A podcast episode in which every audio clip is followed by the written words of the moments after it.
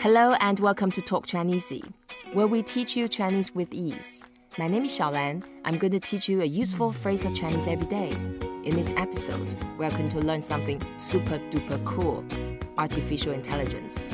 We have Professor Erik Brynjolfsson from MIT to join us. Hi, Eric. Hi, ShaoLan.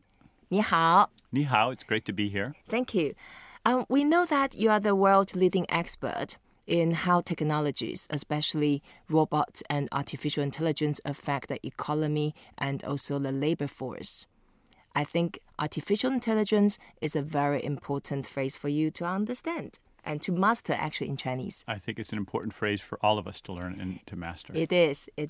Right. Can you share with us your findings, how the trend of artificial intelligence has been leading to? Well, I have to say, I was optimistic about the trend of artificial intelligence when I wrote my book, The Second Machine Age, with Andrew McAfee. But even my optimistic projections have turned out to underestimate the advances.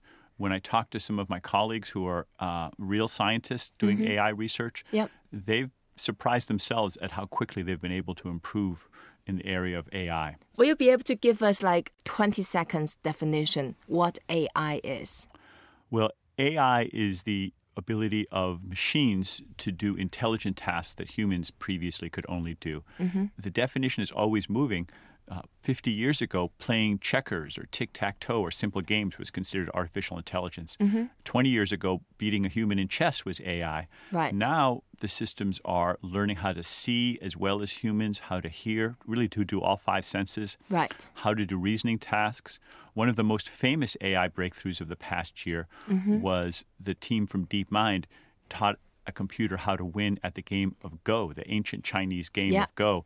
And this went on the cover of Nature as a big breakthrough. Yes, right. We know Go is the ancient Chinese board game invented thousands of years ago, and that's the hardest one. Well, that's exactly right. In a game like chess or checkers, there's only a limited number of moves. But with Go, there are so many possible moves that actually the different board positions, it's been calculated, is many times more than the number of atoms in the universe. So it would be impossible for a computer, even the fastest computer in the world, to just test every possibility. Right. They have to see patterns the way humans do. Yes. Since this is such an important subject, I think it's quite important that we learn how to say it in Chinese. To say artificial intelligence in Chinese, we say 人工智能. 人工智能. 人工智能. 人工, that means artificial. 人工. 人工. 人工. 人工. 人 means person. 工 is work. So a person's work, that's artificial. 人工. 人工. 人工. 人工. So anything man-made, we can say 人工. Yeah, 人工. That's like, person work, man-made. It's very literal. That's right. And then to say intelligence, in this particular case, we say 智能. 智能. 智能. 智能. 智能. 智, that means wisdom and means capability.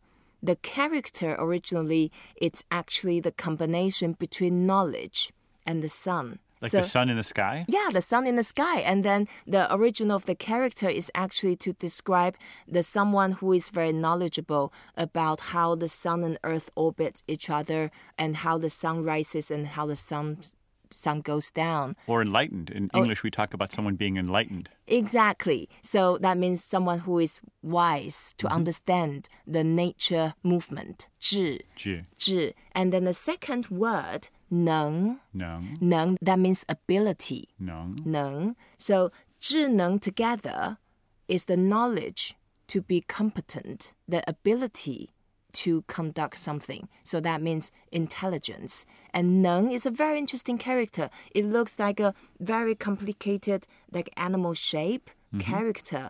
And in fact, the shape of the character originally was the shape of a bear. So they make a bear-shaped character because they felt bears were very powerful.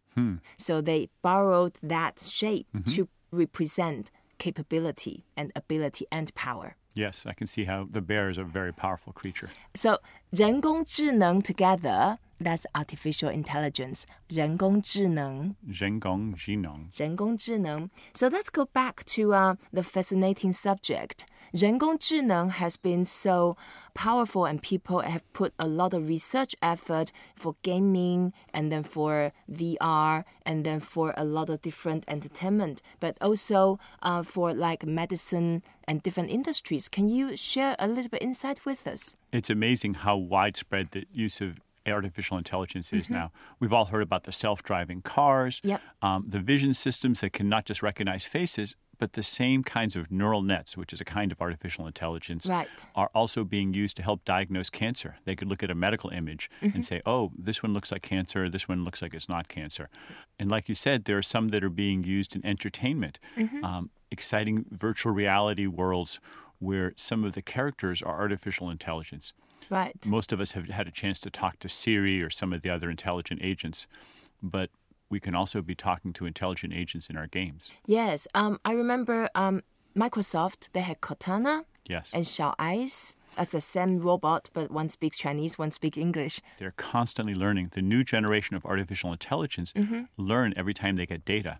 So when ShaoIce has tens of millions of conversations, the folks at Microsoft use that to continually improve the capabilities of the bot. Right. So with the development of 人工智能, I know a lot of sci-fi movies, they have come into the imagination, the wild imagination that one day robots will be more competent than humans in many things, not only picking up the pencil, not only cleaning your house, but at the same time, because scientists or researchers can impose or implant the moral standard on them. Therefore, they argue, some people argue that robots might have more moral standard than human beings, because sometimes humans do evil things. Well, the key thing you said there is someday. I think that we need to keep in perspective how long it takes to improve these things. Right. The example you gave of picking up a pencil, believe it or not, it's actually very hard for a robot to do. A 2-year-old can do that, or walk up the stairs, or understand what happens when you pour a glass of water upside down. Right.